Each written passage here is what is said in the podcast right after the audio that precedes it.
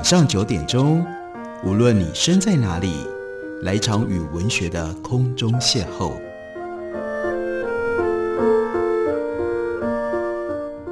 杨照谈书，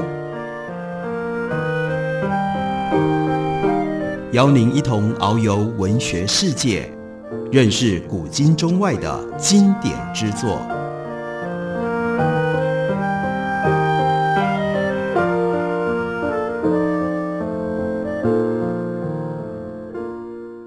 各位听众朋友，大家好，欢迎收听杨照谈书，我是杨照。在今天的节目当中，要为大家介绍的，这是赖建成和何泰宽两位经济学、经济史的教授为大家合写的《经济史的趣味》。即使是学经济学的人都不见得常常会对于经济史有深入的认识跟研究。不过，赖建成教授他最重要的专长。就在经济史以及经济思想史，所以他对于我们要如何透过经济史，不只是丰富我们的知识，更重要得到趣味的阅读，这是他长年以来一直在做的事情。像是经济史的趣味，他就从我们常常不以为和经济学和经济原理有关系的一些问题问起，例如说他问。汉人为什么不吃牛肉？我不知道大家会怎么回答。没关系，我们来看看赖建成教授怎么引导我们思考这个问题。他说，蒙古、新疆等地回蒙族的粮食基本上都是以肉食为主，因为那些地带不适合农耕，行游牧、逐水草而居，畜肉产量比农产品丰富，是主要的卡路里来源。汉族以平原和丘陵地的农耕为主，这种形态比较容易养活人口。秦汉以后的中国，只要维持上百年没有战争或者是水旱灾，人口很快就会激增到土地生产力不甚负荷的程度。人口一达到了饱和点，土地就会极度开发运用，跟河道征地、围湖耕作。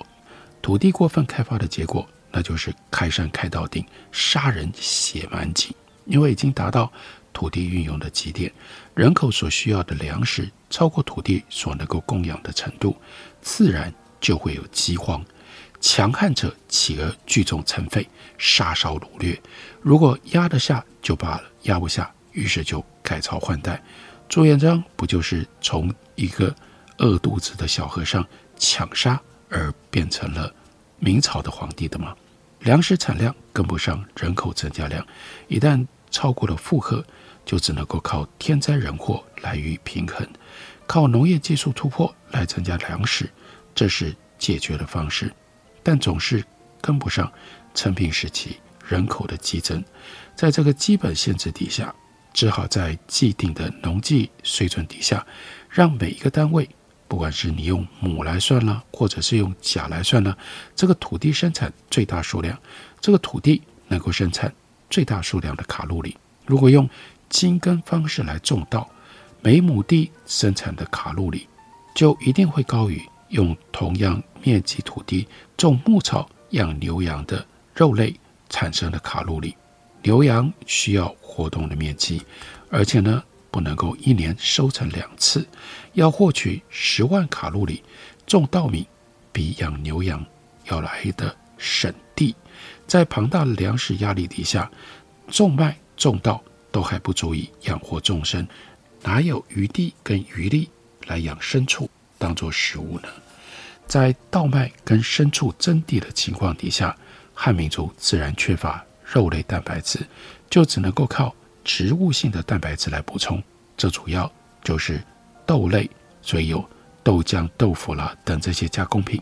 但肉类还是人体所必需的，必然要去开发不占耕地的肉类资源。所以，例如说养鸡啦、养鸭啦，还有养猪。鸡鸭是养在屋子院子里，吃五谷跟田地里面的虫啦、螺啊；猪呢，养在房舍旁边的圈内。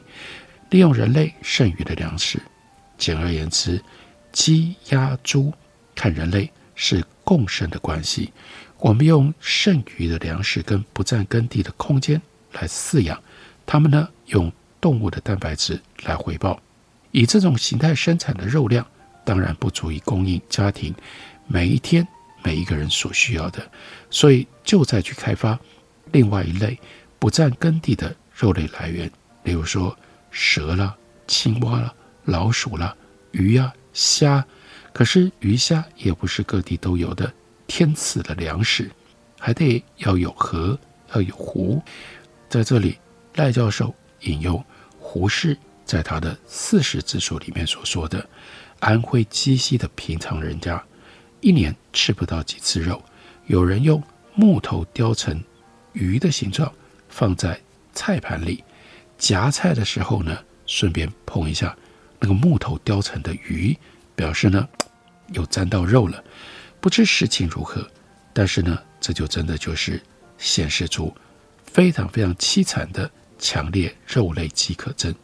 虽然说因为牲畜跟谷物争地，结果就使得肉类缺乏，富有家庭还是有能力消费，以不与五谷争地的鸡、鸭、猪、鱼为主。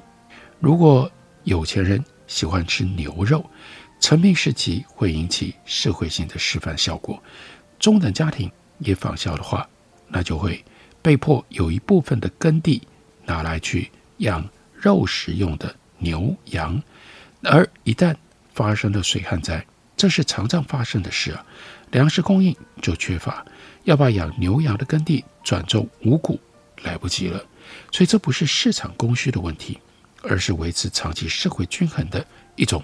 必要的禁忌。如果民间有吃牛肉的习惯，一旦遇到粮食欠缺，没有隔宿之粮，比较贫穷的人就会饿死。所以呢，就用最根本的道德性的要求，切断民间对于牛肉的需求。牛耕田养活我们，不可以忘恩负义吃牛啊！这种道德要求纳入到了宗教之后，有效地压抑了对于牛肉的需求。富有的人家，就算有这种财力，也不敢轻易的来吃牛肉，免得被议论。这样的文化禁忌就能够有效阻挡养的牲畜跟长谷类来争夺土地的后果。然后赖建成说：“我是从肉骨争地的角度来看汉民族不吃牛肉的原因，这让我联想起另外为什么清教徒不吃猪肉。”旧约圣经里面有利未记，另外有生命记，耶和华都提到，信徒只能够吃有分蹄，而且呢会反刍的猪，因为是分蹄，但是不倒嚼，也就是不会反刍，就与你们不洁净。这些瘦的肉你们不可以吃，死的也不可以摸。所以赖建成他提出了对不吃猪肉的另外一种见解。他说：“我曾经跟人类学者讨论过，但他们不同意我的猜测。一九八四年左右，我到北非突尼西亚旅行了一个礼拜，体会到沙漠生活的困难，也理解了为什么阿拉伯人不吃猪肉，以及为什么会容许多妻制。沙漠里最缺乏什么？缺乏水，跟缺乏树林。另外呢，因为这样，燃料也短缺。我们都知道。”牛肉生食对人体无害。你看，你到牛排馆去，你不都吃五分熟，甚至吃三分熟吗？但是猪肉你不会这样吃啊！猪肉如果没有煮熟，很容易致病。所以游牧民族最珍惜的资源是水跟燃料。沙漠里没有水，很少有树，燃料又贵，全家一年吃牛羊肉所需要的燃料就会比吃猪肉。要来的少，在燃料缺乏的地区，以阿拉伯人的烹调习惯，肉类很少切丁，肉类很少切丁切片，所以猪肉应该是给他们带来过不少的麻烦。一方面，猪肉容易致病，所以就被归类为肮脏的动物；二方面，是因为游牧民族需要逐水草迁徙，迁徙的时候就不会养鸡、鸭、鹅。来作为肉类来源，因为这种两脚的禽类不容易跟着迁移嘛，更不容易长途跋涉，沿路四散，根本就管不住。四脚的牲畜当中，牛、羊还有驴子容易管理，猪不一样啊，猪太聪明了，合群性很低。你能够想象带着三百只猪去游牧去迁居吗？所以猪对于游牧民族有三大缺点：耗燃料、容易治病，还有不易迁移。这些道理对于古代游牧民族，他们不会用这种方法来理解，所以呢，就干脆在宗教经典上明文禁止，说猪是分体动物，但是它不盗掘，它不洁净。猪的肉你们不可以吃，死的也不可以摸。所以相对的，猪在西洋文化的观念里是可爱的动物，卡通造型也没有丑化过它们，因为它们不是被视为理所当然的食物。这就是从经济史的角度，真的很特别的切入点，解释为什么汉人不吃牛肉，也解释为什么阿拉伯人。不吃猪肉，我们休息一会儿，等我回来继续聊。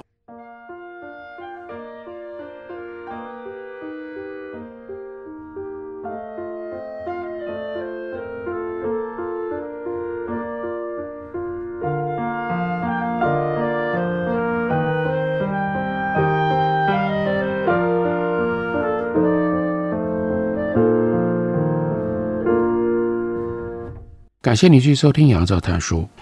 今天为大家介绍的，这是赖建成和何泰宽两位所合写的《经济史的趣味》。经济史真的很有趣，尤其是赖建成教授他的写法，因为他会提出一些我们认为好像应该跟经济原理、跟经济史没有任何关系的问题，但是呢，却用经济史的方法来为我们回答。例如说。真的是很特别的一个问题，守寡这个现象跟经济有什么关系？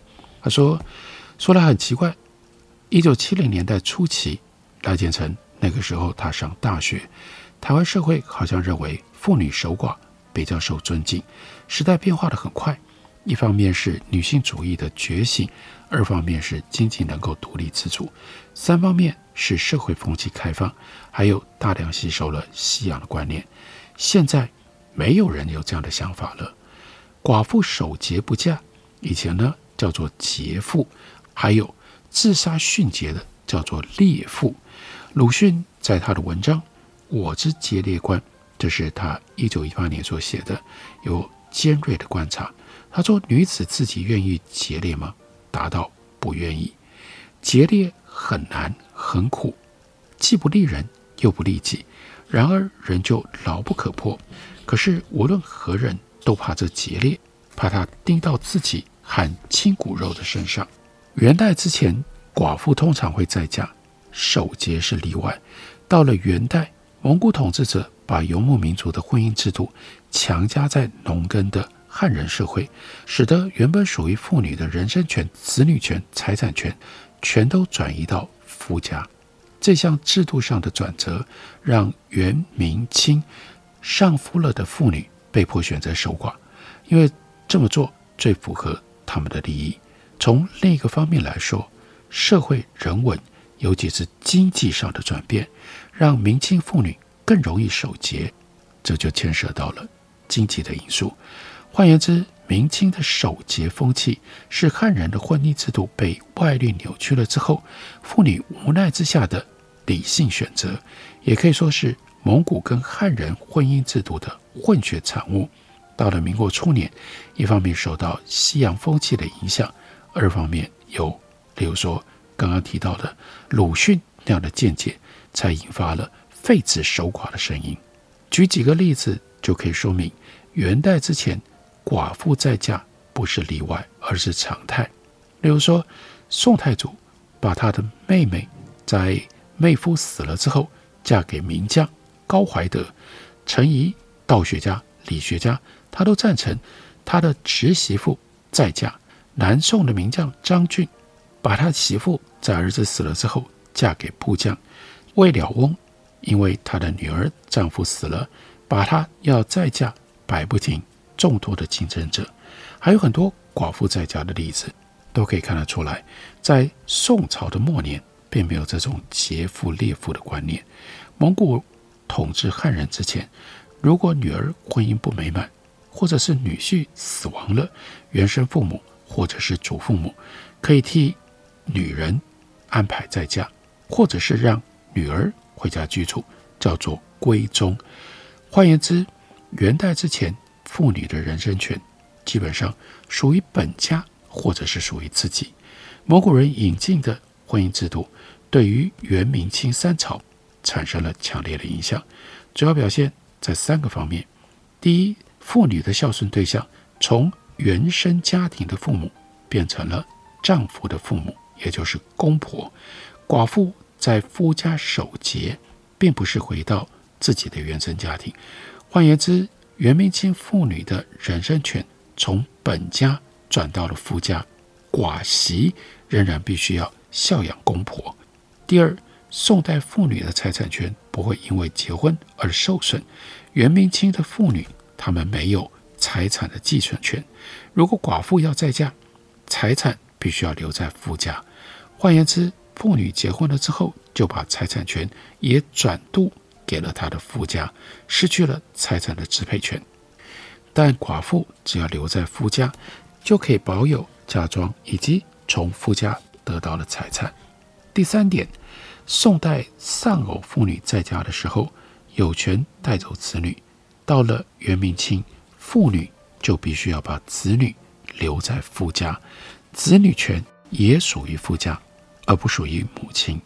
简言之，元代的新的婚姻制度，让妇女一下子失去了人身权、财产权、子女权。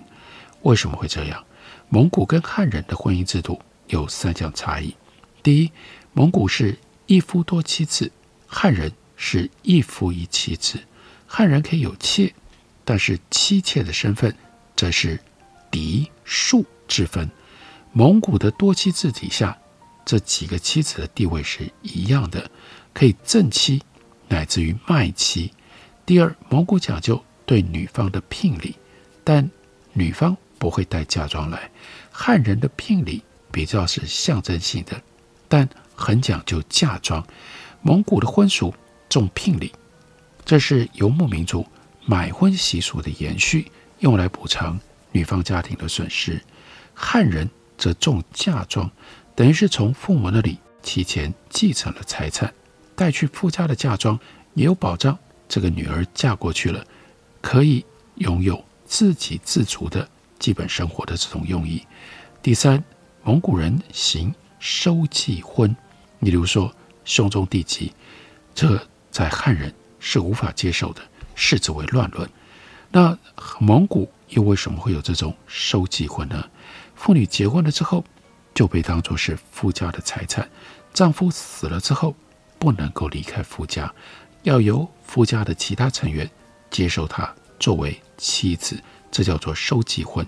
收继者通常是丈夫的兄弟，或者是丈夫和其他妻子。所生的儿子，乃至于其他的亲戚，儿子也可以收亡父之妻，只要他不是他的生母就可以。